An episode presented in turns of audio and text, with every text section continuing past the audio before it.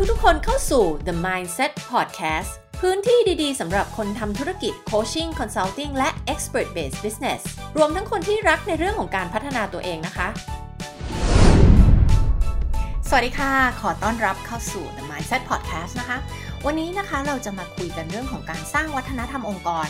แล้วก็การเลือกคนค่ะ เราต้องเลือกคนเข้ามาแบบไหนมาอยู่ในองค์กรของเรานะคะมาทำงานในธุรกิจของเรา เพื่อที่เราจะสร้างธุรกิจและองค์กรที่มันเติบโตแบบก้าวกระโดด แล้วก็สามารถที่จะอยู่ได้แบบ 10 ปีร้อยปีพันปีไปเรื่อยๆนะคะ องค์กรแบบไหนหรอนะคะมีคนแบบไหนเราถึงจะสามารถเติบโตได้แบบยั่งยืน ซึ่งหลายๆคนเนี่ยนะคะเวลาที่เลือกคนเข้ามามักจะโฟกัสไปที่การเลือกคนที่เก่งมีความสามารถ แต่ความจริงแล้วนะคะถามว่าเราอยู่ในวงการพัฒนาตัวเองมาเนี่ยเรารู้อยู่แล้วนะคะ หรือว่าได้อ่านหนังสือหลาย ๆ เล่ม เราคงจะรู้อยู่แล้วว่า mindset สำคัญกว่าเรื่องของทักษะ เพราะว่าถ้าหากว่าเรามี mindset ที่ใช่นะคะ เรื่องของการเรียนรู้ทักษะใหม่ ๆ พวก hard skill ต่าง ๆ ไม่ได้เป็นเรื่องที่ยาก หรือแม้กระทั่งเรื่องของ soft skill ก็ไม่ได้เป็นเรื่องที่ยากที่เราจะเรียนรู้ เช่น เราบอกว่า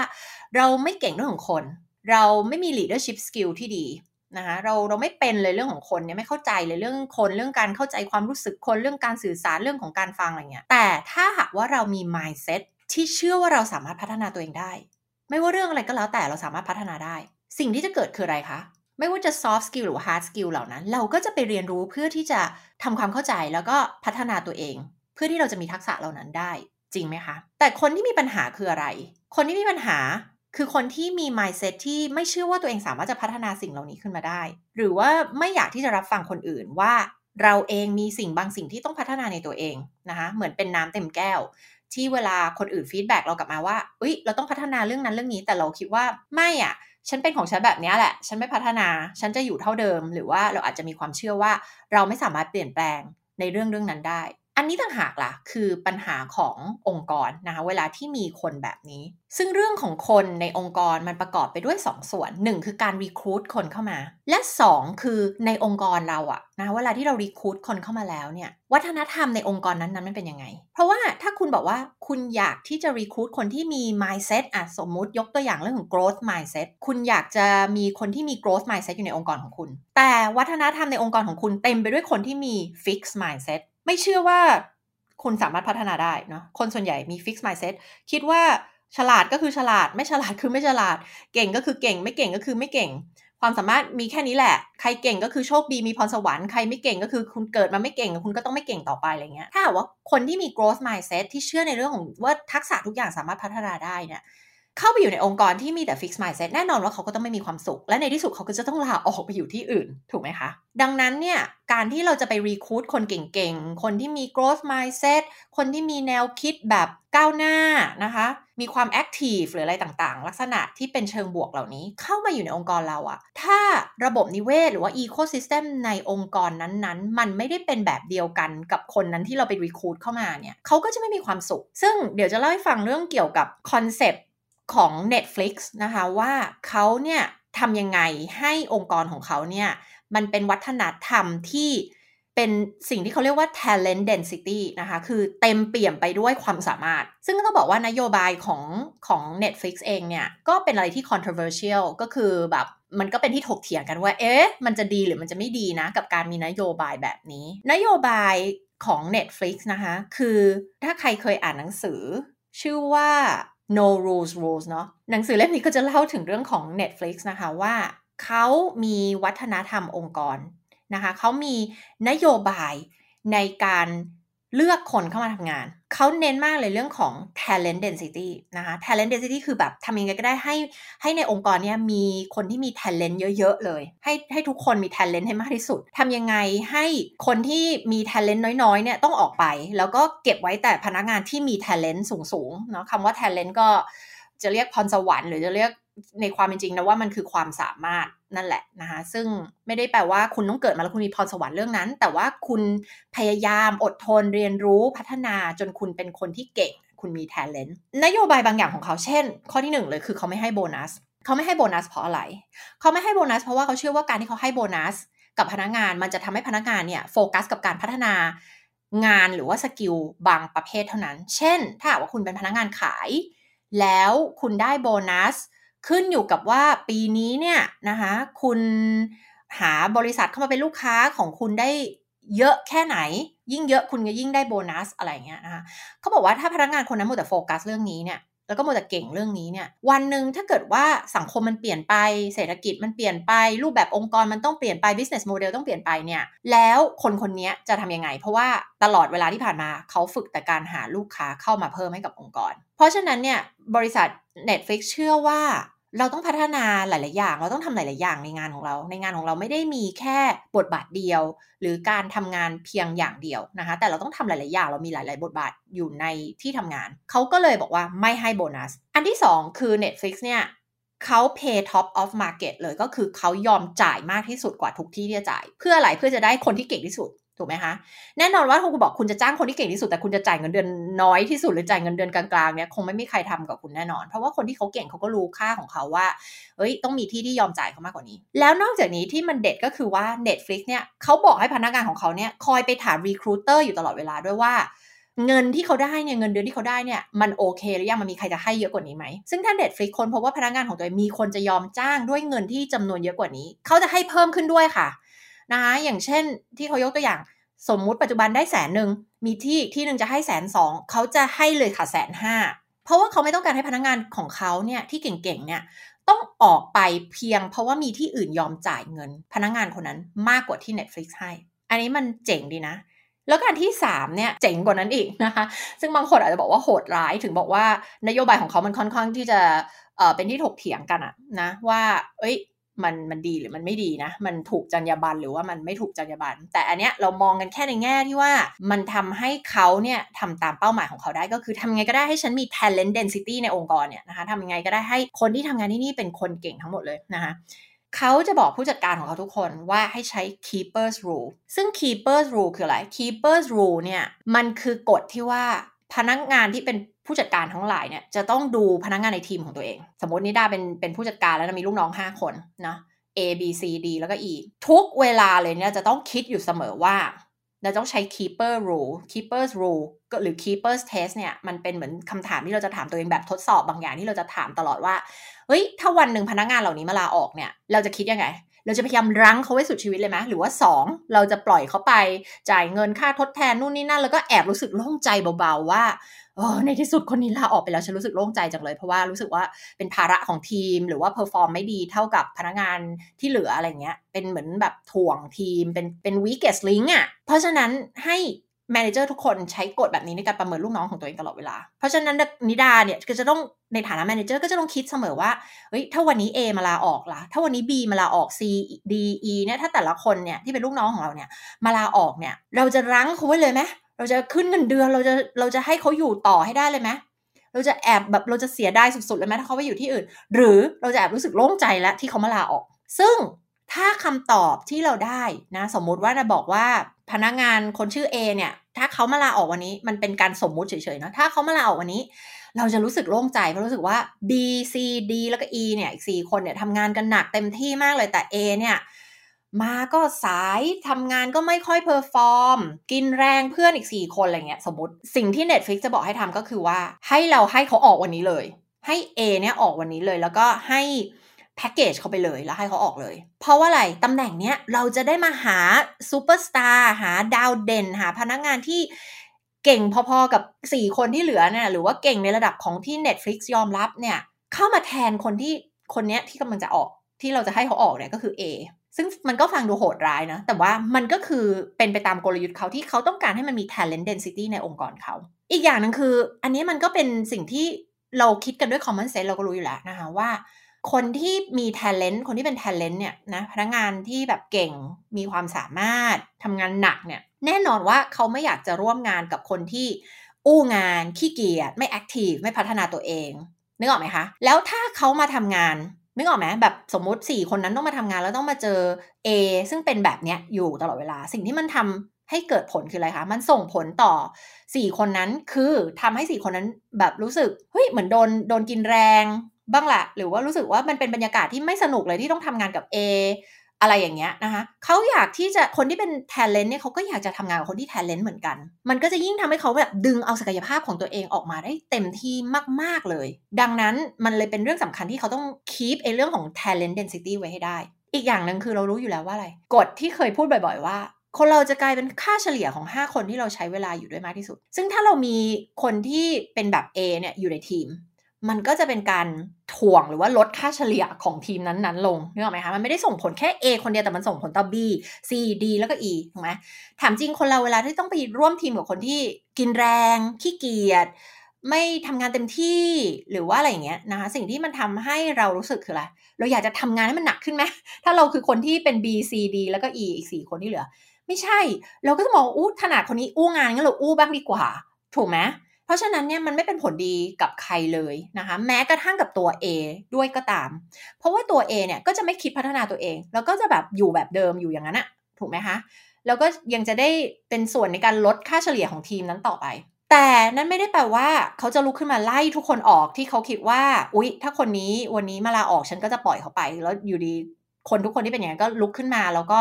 ไล่เขาออกเลยก็ไม่ใช่นะคะ เพราะเขาให้โอกาสคนโดยการให้ feedback นะคะ ซึ่งเป็นอีกอย่างหนึ่งที่ Netflix เน้นมาก ๆ ก็คือเรื่องของการให้คนพูดตรงๆ เป็นตลอดเวลา พูดตรงๆ ให้ feedback กันได้ตลอดเวลา ให้ feedback ได้แม้กระทั่งเจ้านายของตัวเอง ถ้าเจ้านายของตัวเองเนี่ยทำอะไรที่ไม่ค่อยโอเคนะคะ คนที่เป็นลูกน้องสามารถที่จะให้ feedback ได้เลยทันที ซึ่งเขาก็พยายามที่จะ encourage ให้คนเนี่ยมีทักษะในการสื่อสารแบบนี้ คือมีความตรง ไม่ต้องอ้อมเนาะตรงไปตรงมาเปิดเผยได้เลย แล้วเขาบอกว่าคือการที่คุณไม่ให้ feedback ตรงๆ กับคนอื่นเนี่ยทำความเสียหายบริษัทนะ แล้วมันถือเป็นการทรยศบริษัทด้วย ยกตัวอย่าง เช่นนะที่เขายกตัวอย่างคือ สมมุติว่าคุณเข้าไปประชุมกับลูกค้า แล้วลูกน้องคุณหยิบมือถือขึ้นมาเล่นนะหรือหยิบมือถือขึ้นมาทำอะไรก็ตามเนี่ยแล้วคุณไม่บอกลูกน้องทันที นะยิ่งถ้าเป็นวัฒนธรรมไทยเนี่ยจะไม่ค่อยกล้าพูดตรงๆอยู่แล้วใช่ไหมนะว่าปัญหาอันดับหนึ่งของคนในองค์กรไทยคือไม่ feedback คนตรงๆ สิ่งที่จะเกิดคืออะไร วันนั้นคุณอาจจะมีปัญหากับลูกค้าคนนั้นเลยคุณอาจจะปิดการขายไม่ได้ เพราะลูกค้าคนนั้นรู้สึกหงุดหงิดมากที่คุณปล่อยลูกน้องเล่นโทรศัพท์อยู่ 30 นาที ไม่ประทับใจ แล้วคุณเลือกที่จะไปบอกลูกน้อง หลังจากการประชุมนั้นจบไปแล้ว แต่ความเสียหายมันเกิดขึ้นแล้วกับอะไรคะกับ Netflix ไงคะกับองค์กรเนี่ยคะถูกป่ะคะแต่ถ้าตอนนั้นคุณเลือกคุณเห็นลูกน้องเล่นโทรศัพท์คุณหันไปบอกเลยทันที คุณอาจจะระงับความเสียหายไว้ได้ คุณอาจจะหยุด ไม่ให้เกิดความเสียหายต่อบริษัทได้ แล้ววันนั้นลูกค้าคนนั้นอาจจะกลายมาเป็นลูกค้าของคุณได้ คุณอาจจะปิดการขายได้ อันนี้ยกตัวอย่าง เพราะฉะนั้นเขาบอกว่าการที่คุณไม่ให้ feedback เวลาที่คุณควรจะให้ feedback ถือว่าเป็นการทรยศบริษัท คุณทำความเสียหายกับบริษัท คุณมีส่วนร่วมในการทำความเสียหายกับบริษัท ถึงแม้ว่าจะเป็นคนอื่นทำแต่ถ้าคุณไม่พูดคุณไม่ feedback แล้วคุณเป็นเจ้านายของคนคนนั้น หรือจะไม่ใช่เจ้านายก็ตาม แต่คุณอยู่ตรงนั้นอะคุณอยู่ตรงนั้นคุณมีหน้าที่ต้องพูดถูกไหมคุณมีหน้าที่ต้องให้ feedback แต่คุณไม่ให้ นั่นคือความเสียหายนั่นคือคุณทรยศบริษัทแล้วนะคะ Netflix สนับสนุนให้ทุกคนต้องให้ feedback พูดตรงๆ แบบเปิดเผยอยู่ตลอดเวลานะคะแต่นั่นไม่ได้แปลว่าเรา feedback แบบเราไปว่าเขาเราไปโจมตีเขาไม่ใช่ เรา feedback เพื่อให้เขาดีขึ้น เรา feedback เพื่อให้เขาเก่งขึ้น เรา feedback เพื่อให้เขาพัฒนาตัวเองมากยิ่งขึ้น ซึ่ง feedback ที่ดีมันต้องมาจากมุมของการหวังดี และอยากให้คนอีกคนหนึ่งดีขึ้น มันไม่ได้มาจากมุมมองของการ blame กันเนาะการให้ feedback แบบที่หลาย ๆ คนเข้าใจว่าเป็นการให้ feedback เนี่ยให้ feedback ไม่ถูกต้องคืออะไร คือให้ feedback แบบเพื่อที่จะโจมตีคนอีกคนหนึ่งเพื่อจะ blame เขาเพื่อจะว่าเขา เพื่อจะโยนความผิดของตัวเองให้คนอื่นด้วยนะแล้วบอกว่าเป็นการให้ feedback แต่จริงๆ ไม่ใช่การให้ feedback หรอกคือการว่านั่นแหละนะคะ ซึ่งการว่ากับการ feedback มันเป็นคนละเรื่องกัน การ feedback เนี่ยคือการที่คุณพูดตรง แล้วคุณพูดเพื่อจะก่อให้เกิดประโยชน์กับคนอีกฝ่ายหนึ่ง เพื่อให้เขาพัฒนาตัวเองให้พัฒนางาน เพื่อที่จะเกิดสิ่งดีๆ ขึ้นจากการที่คุณ feedback ให้กับคนคนนั้น และสิ่งอื่น ๆที่ Netflix ทำคือเขาพยายามที่จะไม่ควบคุมพนักงานของเขา เช่นเขาไม่นับวันลาหยุดพักร้อนของพนักงาน เช่นว่าคุณจะไปเที่ยว 5 วันนะคุณไปเลย แล้วก็สนับสนุนให้ผู้จัดการของเขาเนี่ยเป็นตัวอย่างที่ดีในเรื่องของการ take vacation ด้วย ก็คือการลาพักร้อนไปเที่ยว เพราะว่าเขาเชื่อว่าการที่พนักงานได้ลาพักร้อนไปเที่ยวเนี่ย หลาย ๆ วันเนี่ยช่วยเพิ่มในเรื่องของความคิดสร้างสรรค์เขาอาจจะเกิดไอเดียอะไรบางอย่างในช่วงที่เขาไปเที่ยวที่ต่าง ๆ ประเทศต่าง ๆ ก็ได้ ซึ่งเราก็รู้กันอยู่แล้วว่า Netflix เนี่ยก็เป็นเป็นบริษัทที่เกี่ยวกับความบันเทิง เกี่ยวต้องใช้ความคิดสร้างสรรค์ต้องใช้อินโนเวชันสูงมากในองค์กรมันถึงจะประสบความสำเร็จถูกไหมคะดังนั้นเนี่ยเขาก็ค้นพบว่าเออเวลาที่พนักงานเขาไปเที่ยวเนี่ยนะคะเขาได้ค้นพบไอเดียใหม่ ๆ อย่างเช่น พนักงานคนหนึ่งก็ได้ไปเที่ยวที่ ขั้วโลกเหนือมั้ง ก็ได้ไปอยู่กับชาวเอสกิโมหรืออะไรสักอย่างเนี่ยเขาก็ได้เกิดไอเดียอะไรบางอย่าง เขาไปคิดเกี่ยวกับอัลกอริทึมอันใหม่นะซึ่งเป็นอัลกอริทึมทางคณิตศาสตร์เนี่ยที่จะเป็นการแสดงให้คนที่เป็นลูกค้า Netflix เนี่ยนะเวลาที่เขาดูโชว์ต่างๆ แล้วเราจะเสนอโชว์อะไรให้เขาดูต่อ มันเป็นการใช้อัลกอริทึมเพื่อที่จะนำเสนอโชว์ให้กับลูกค้ามันก็ต้องคิดสูตรคณิตศาสตร์ขึ้นมาเนาะคนคนนี้ตอนที่เขาไปเที่ยวเนี่ย เขาก็นึกอันนี้ขึ้นมาได้นะคะ ก็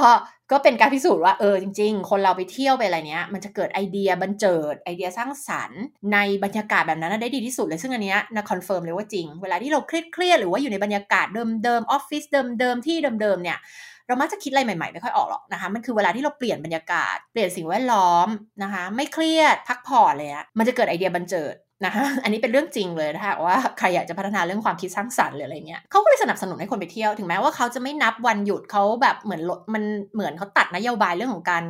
ลาพักร้อนเวเคชันไปเลย ตอนแรกเขาก็กลัวว่า ถ้าเกิดเขาตัดนโยบายนี้ทิ้งไปเลยเนี่ย พนักงานจะไม่กล้าลาไปเที่ยวเลยหรือเปล่าอะไรเงี้ยนะคะเขาก็เลยใช้วิธีการให้ manager นี่แหละ เป็นโมเดล เป็น role model ในเรื่องนี้ ก็คือ manager เนี่ยมีหน้าที่ต้องไปเที่ยว แล้วก็มาเล่าให้ทุกคนฟังว่าไปเที่ยวไหนมา แล้วมันดียังไงบ้าง ฉันไปประเทศไหนมาอะไรเงี้ยนะคะ ทุกคนฟังแล้วจะรู้สึกว่าโหตายแล้วมันเป็นบริษัทที่น่าไปทำงานด้วยจังเลยอะไรเงี้ย ซึ่งเขาก็เคยได้รับโหวตเป็นอันดับหนึ่งของบริษัท ด้านที่เป็นเทคที่คนอยากจะทำงานด้วยมากที่สุดเป็นอันดับหนึ่งเลย ทีนี้มีอะไรอีกบ้างที่เป็นสิ่งที่เขาใช้ในองค์กรเขานะคะ ก็คือเรื่องของ organizational transparency organizational transparency ก็คือเปิดเผยเนาะมีอะไรแบบไม่ปิดบังพนักงานเนาะ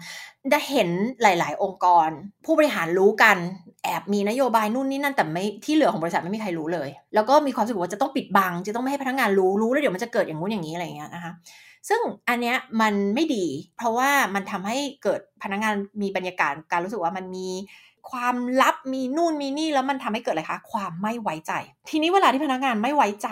กัน หรือว่าไม่ไว้ใจผู้บริหาร อันนี้แหละปัญหาขององค์กรละ เวลามนุษย์เราไม่ไว้ใจหรืออยู่ในสิ่งแวดล้อมที่เราไม่ไว้ใจคนในที่ที่นั้นมันเกิดอะไรขึ้นคะ พวกเราลองนึกถึงตัวเราเองทุกคนก็ได้เวลาที่เราไม่ไว้ใจคนมันเป็นไงทุกอย่างมันจะแย่หมดเลยถูกไหมคะถามว่าเขาจะไปทำงานด้วยบรรยากาศแบบไหน ถ้าคนเราไม่ไว้ใจเจ้านายไม่ไว้ใจคนในทีมไม่ไว้ใจองค์กรเนี่ยเราก็จะระแวดระวังอยู่ตลอดเวลา เราจะพยายามปกป้องตัวเองอยู่ตลอดเวลา เราจะไม่ทำงานเต็มที่กับองค์กรนั้นๆ เราจะไม่ทำงานเต็มที่กับเจ้านายกับผู้บริหารที่นั้น เพราะว่าเรารู้สึกว่าอะไรเราไว้ใจเขาไม่ได้ เขาต้องคิดแผนการอะไรที่แบบปิดบังเราอยู่แน่เลย มันต้องเป็นอันตรายกับเราแน่เลยอะไรเงี้ยเพราะฉะนั้น Netflix ก็จะเป็นองค์กรที่มี transparency มากๆนะคะก็คือมีอะไรก็เหมือนพยายามจะสื่อสารให้รู้แบบทั่วถึงกันทั้งองค์กร และอีกอย่างที่เขาเน้นมาก ๆ ก็คือเรื่องของ innovation นะคะเขาก็จะมี innovation cycle คือ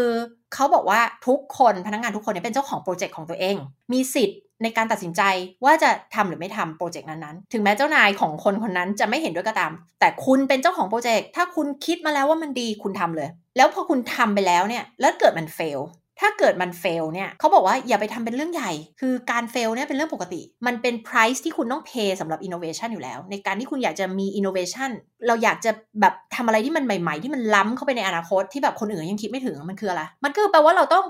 explore ไอเดียใหม่ๆ เราต้องทดลองเราต้องกล้าเสี่ยงที่จะลองไอเดียใหม่ๆ แล้วอาจจะมีไอเดีย 99 ไอเดียที่มันเฟลแต่ว่ามี1ไอเดียที่มันสำเร็จแล้วมันสำเร็จสุดๆเลยก็ได้ถูกปะนึกออกไหมคะว่าถ้าสมมติเราเหมือน Apple อย่างเงี้ยเรา create product ขึ้นมา 100 ไอเดีย แล้วมัน fail ไป 99 แต่1ไอเดียในนั้นคือ iPhone หรือ iPad อะถูกไหมมันคือความสำเร็จที่มหาศาลมากๆ ดังนั้นไม่เป็นไรที่เราต้อง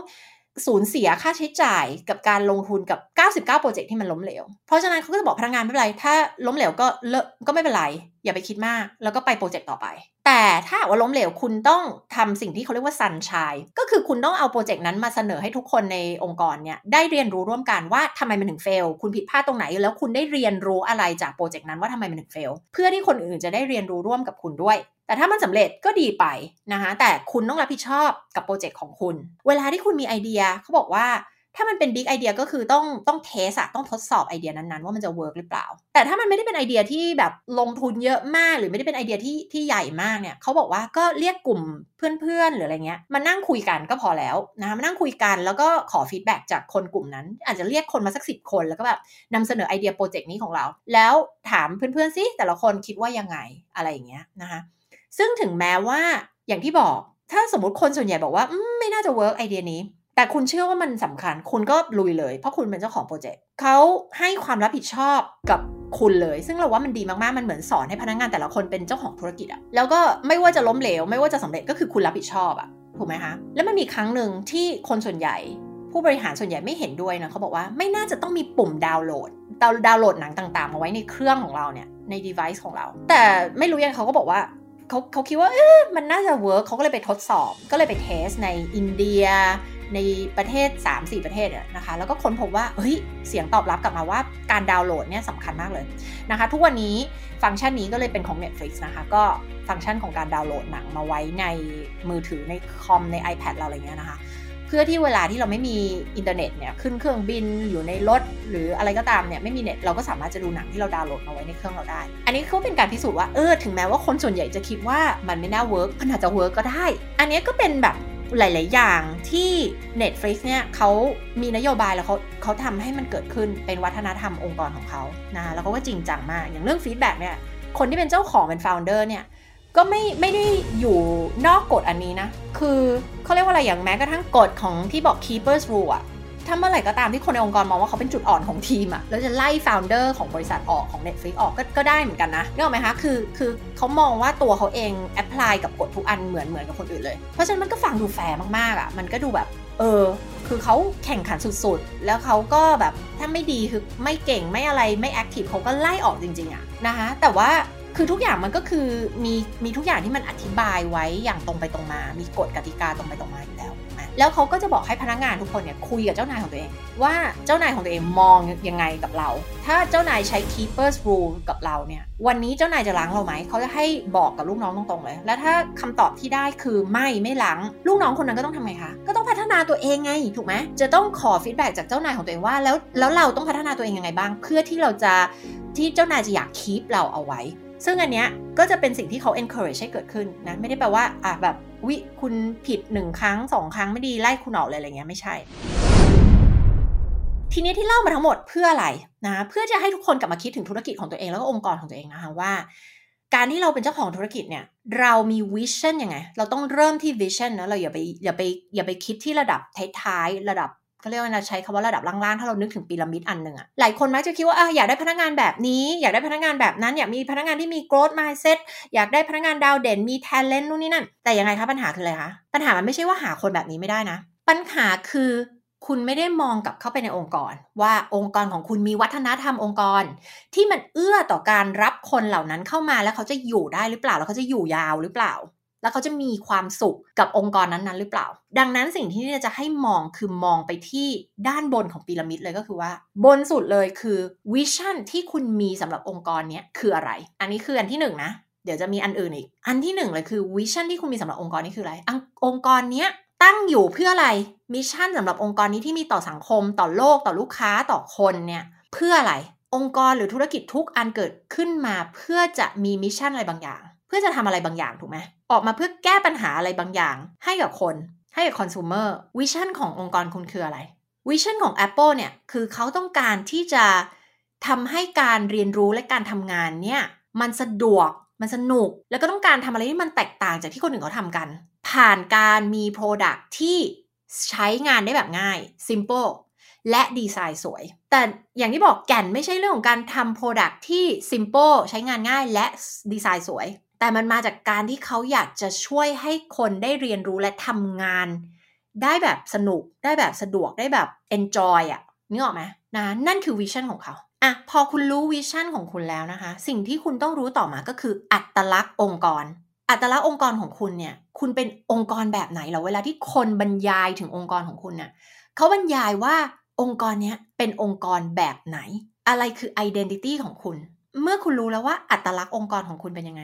คุณจะต้องตอบให้ได้นะคะว่า ค่านิยมที่เป็นแก่นของคุณคืออะไร core value องค์กรของเราเนี่ยมี core values แบบไหน ค่านิยมที่เป็นแก่นของบริษัทเราคืออะไร เราให้ความสำคัญกับเรื่องของอะไร ซึ่งแต่ละองค์กรก็จะมี core value 5 อย่าง 6 อย่างที่แตกต่างกันไป ถ้าคุณอยากจะดึงพนักงานที่มี growth mindset เข้ามา หรือมีความคิดสร้างสารรค์ หรือว่ามีแบบเกี่ยวกับเรื่องของ creativity innovation สูงๆ แล้วองค์กรคุณเป็นอย่างนั้นหรือเปล่า core value ของคุณให้ความสำคัญกับ innovation หรือเปล่า เหมือนกับ Netflix ที่เขาบอกอะฉันต้องการคนที่มีความคิดสร้างสรรค์ฉันต้องการ talent ฉันต้องการคนที่มีหัวที่จะเข้ามา innovate อะไรใหม่ ๆ แล้วองค์กรของคุณมีวัฒนธรรมแบบนั้นหรือเปล่า คุณมี core value ที่เป็นให้ความสำคัญในเรื่องของ innovation หรือเปล่านะคะไม่ใช่แบบ คุณทำทุกอย่างแบบ traditional คุณเป็นองค์กรแบบ traditional อะไรก็แบบทำแบบโบราณโบราณโบราณอะแบบ 10 ปี 20 ปีทำแบบไหนก็ยังทำแบบเดิมอยู่เงี้ยไม่คิดจะเปลี่ยนกฎเงี้ยไม่คิดจะท้าทายกฎกติกาเงี้ยแต่ว่าคุณบอกว่าคุณอยากจะรับคนที่แบบหัวคิดก้าวหน้าเอ่อมีความคิดสร้างสรรค์เรื่องของ innovation อะไรอย่างเงี้ยเข้ามาเขาเข้ามาเขาอยู่ไม่ได้ถูกไหมคะ เพราะว่าแก่นหรือว่า core value ของคุณมันไม่แมชกัน นอกจากที่คุณจะต้องรู้ core values ของคุณแล้วนะคะคุณยังต้องรู้ว่า องค์กรของคุณเชื่อว่าอะไรบ้างนะ มี belief อะไรบ้างนะ อะ อย่าง Netflix เขาเชื่อว่าอะไรคะเขาเชื่อว่าถ้าองค์กรเรารักษาไว้ซึ่งเรื่องของ talent density ได้ เราจะเป็นผู้นำในตลาด เราจะเป็นองค์กรที่เจ๋งมากๆ เราจะเป็นองค์กรที่เติบโต เราจะเป็นองค์กรที่มีแต่คนอยากคนเก่งๆ อยากจะมาทำงานด้วย นั่นคือความเชื่อของเขา ถูกไหมคะเมื่อเขาเชื่อแบบนั้นเขาก็ไปลงมือกระทำแบบนั้น แล้วก็มี policy มีนโยบายของบริษัทที่มันแมชกับไอความเชื่อนี้ของเขานะดังนั้นเราต้องรู้ก่อนนะคะว่าไอ core values ของเราเป็นยังไง แล้วก็ belief ขององค์กรเราเนี่ยมันมีอะไรบ้าง เราเชื่อว่าอะไรบ้าง อย่างบางบริษัทอาจจะเชื่อตรงข้ามเลยคือเชื่อว่าอะไร เชื่อว่าเก่งไม่เก่งไม่เป็นไร เอาเอาไปว่าอยู่ทำงานที่นี่มานานอะดีที่สุด เรื่องของการทำงานที่นี่นานๆ คือดี เรื่องของ จำนวนปีในการทำงานที่นี่เป็นเรื่องที่สำคัญที่สุด ดังนั้นใครทำงาน 10 20 30 ปีได้โบนัสไปเลยอะไรเงี้ย อันนี้คือเขาให้ความสำคัญกับเรื่องของการทำงานอยู่ที่นี่นานๆ อาจจะเป็นการให้ความสำคัญกับเรื่องของ loyalty เรื่องของการแบบอยู่แบบนานๆ อยู่แล้วไม่ย้ายงานไปไหนอะไรเงี้ยนะ อันนี้ก็เป็นค่านิยมขององค์กรนั้นๆ ถูกไหมมันทุกอย่างมันก็ไม่มีถูกไม่ผิด มันก็อยู่ที่ว่าเราเชื่อว่าอะไรองค์กรเราเชื่อว่าอะไรองค์กรเรา value ในเรื่องของอะไร ทีนี้ต่อมาหลังจากที่เรารู้แล้วว่าอัตลักษณ์องค์กรเราคืออะไรนะคะ core value ของเราคืออะไร มันก็จะค่อนข้างง่ายแหละที่เราจะ identify ออกมานะคะ ว่าพนักงงานที่จะมาทำงานกับเราเนี่ย จะต้องเป็นคนที่มีทักษะอะไรบ้าง มี mindset แบบไหนบ้างนะคะ ความสามารถมี hard skill soft skill อะไรยังไงบ้างนะคะ ถึงจะเหมาะที่จะมาทำงานกับองค์กรของเราที่มี identity แบบนี้มี core value แบบนี้ ดังนั้นสิ่งที่เราจะบอกให้มองกลับกันเลย แทนที่คุณจะคิดว่าคุณอยากได้พนักงานแบบไหน คุณกลับมามององค์กรของคุณก่อน คุณกลับมามองธุรกิจของคุณก่อนนะคะว่า vision ของคุณคืออะไร ระบบของคุณมัน policy ต่างๆเนี่ยมันออกแบบมา เพราะว่าคุณมี core value แบบไหน พอคุณรู้เรื่องพวกนี้แล้ว คุณถึงค่อยไปคิดนะคะว่าคุณจะหาพนักงานที่มีความสามารถมีทักษะแบบไหน มี mindset แบบไหน ถึงจะเหมาะกับการมาอยู่องค์กรของคุณ ทีนี้ถ้าหากว่ามันไม่แมชกัน คือสิ่งที่คุณเป็นกับพนักงานที่คุณอยากได้มันไม่แมชกันเนี่ยแปลว่าอะไร มันก็คือนำไปสู่การที่คุณจะต้อง เปลี่ยน culture องค์กรไงฮะ เปลี่ยน core value ขององค์กร เปลี่ยนอัตลักษณ์ขององค์กร เปลี่ยนวิชั่นเลย เปลี่ยนระดับบนสุดเลยนะคะ เปลี่ยนทุกอย่างที่มันอยู่ระดับบนบน ตั้งแต่วิชั่น ตั้งแต่อัตลักษณ์องค์กรลงมาถึง core value ขององค์กร และสิ่งที่องค์กรเชื่อ เพื่ออะไร เพื่อที่มันจะแมทช์กับพนักงานแบบที่คุณอยากจะรีคูดเข้ามาไง เพื่อให้มันตรงกับกลยุทธ์ธุรกิจของคุณ เพื่อให้มันตรงกับวิชั่นที่คุณมีสำหรับองค์กรนี้ ว่ามันเกิดขึ้นมาเพื่อทำอะไรกับโลกใบนี้ เมื่อวัฒนธรรมองค์กรของคุณเนาะอัตลักษณ์องค์กรค่านิยมองค์กรมันแมชกับคนลักษณะแบบที่คุณอยากจะได้ ทีนี้แหละมันจะไม่มีแรงเสียดทานละมันจะไม่ได้เป็นปัญหาละนะคะกับการหาคนเข้ามานอกจากที่อุ้ยทำไมหาคนเข้ามาแล้วมันไม่เหมาะกับองค์กรทำไมมันยากจังเลยทำไมอยากจะได้คนแบบนี้มันไม่ได้สักที มันจะไม่เป็นปัญหาต่อละและหลาย ๆ องค์กรที่มีปัญหาเนี่ยก็เพราะว่าสิ่งที่จะพูดไปใน episode นี้แหละ มันไม่ใช่เพราะว่าคนเก่งคนดี คนมี growth mindset คนมี passion มันหายากมันไม่ใช่ มันสำคัญที่คุณจะต้องสร้างระบบนิเวศ เพื่อให้มันเหมาะกับการรับคนในแบบที่คุณต้องการเข้ามาต่างหากซึ่งยุคนี้นะว่าการมี growth mindset มันไม่พอแล้วแหละนะคะ หลาย ๆ องค์กรยัง train เรื่องของ growth mindset อยู่เลยจริง ๆ แล้วเนี่ยเรื่อง growth mindset คือดี แต่นะว่าเหนือกว่า growth mindset คุณต้องมี grit ด้วย grit คืออะไรฮะ grit ก็คือนะพูดไปแล้วใน episode ที่แล้วเนาะ grit ก็คือการที่มี 2ส่วนรวมกันเป็น grit คือ passion แล้วก็ perseverance นะคะคือคุณต้องมี passion พนักงานต้องมี passion กับเรื่องที่ตัวเองทำต้องมีความรักในงานที่ตัวเองทำต้อง perseverance คือ อดทนพยายาม ลุยต่อ ล้มแล้วไปต่อ ลุก ลุกขึ้นมาให้ได้ passion กับ perseverance กลายออกมาเป็น grit เวลาที่คุณมี grit คุณจะต่อสู้ทำไงก็ได้เพื่อให้คุณ achieve หรือว่าสำเร็จใน long term goal ก็คือเป้าหมายระยะยาวๆนะและนั่นคือสิ่งที่เรามองว่าสำคัญมากกับการที่พนักงานต้องมี ถ้าว่าคุณอยากให้พนักงานเป็นคนที่ประสบความสำเร็จ เพราะว่าเมื่อพนักงานของคุณประสบความสำเร็จ องค์กรก็คือประสบความสำเร็จนี่ยก็หวังว่าทุกคนจะสนุกกับ วันนี้นะคะที่มาคุยฟังนะคะเกี่ยวกับเรื่องของการสร้างองค์กรนะคะด้วยคนคนคือสิ่งที่สำคัญที่สุดสำหรับองค์กรทำยังไงให้เรา retain คนเก่งๆเหล่านี้ไว้ได้เนาะวัฒนธรรมองค์กรของเรามันเป็นยังไงนะคะมันเป็นยังไงมันก็ retain คนแบบนั้นไว้ได้นั่นแหละสำคัญที่สุดเราต้องรู้จักตัวเองก่อน ในฐานะธุรกิจในฐานะองค์กรนะคะเราต้องการเป็นองค์กรแบบไหนนะคะวิชั่นของเราคืออะไร ก่อนที่เราจะไปคิดว่าเราอยากจะได้คนแบบไหนเข้ามาทำงานกับเรา แล้วก็หวังว่าทุกคนจะสามารถนำสิ่งที่มาใช้ฟังวันนี้นะคะ ไปแอพพลายทั้งกับธุรกิจของตัวเอง แล้วก็ชีวิตของตัวเอง แล้วก็ลูกน้องหรือว่าทีมงาน หรือว่าผู้ร่วมงานต่างๆของเราได้นะคะ แล้วพบกันใน episode หน้านะคะ กับ The Mindset Podcast ความสุขความสำเร็จเริ่มต้นที่นี่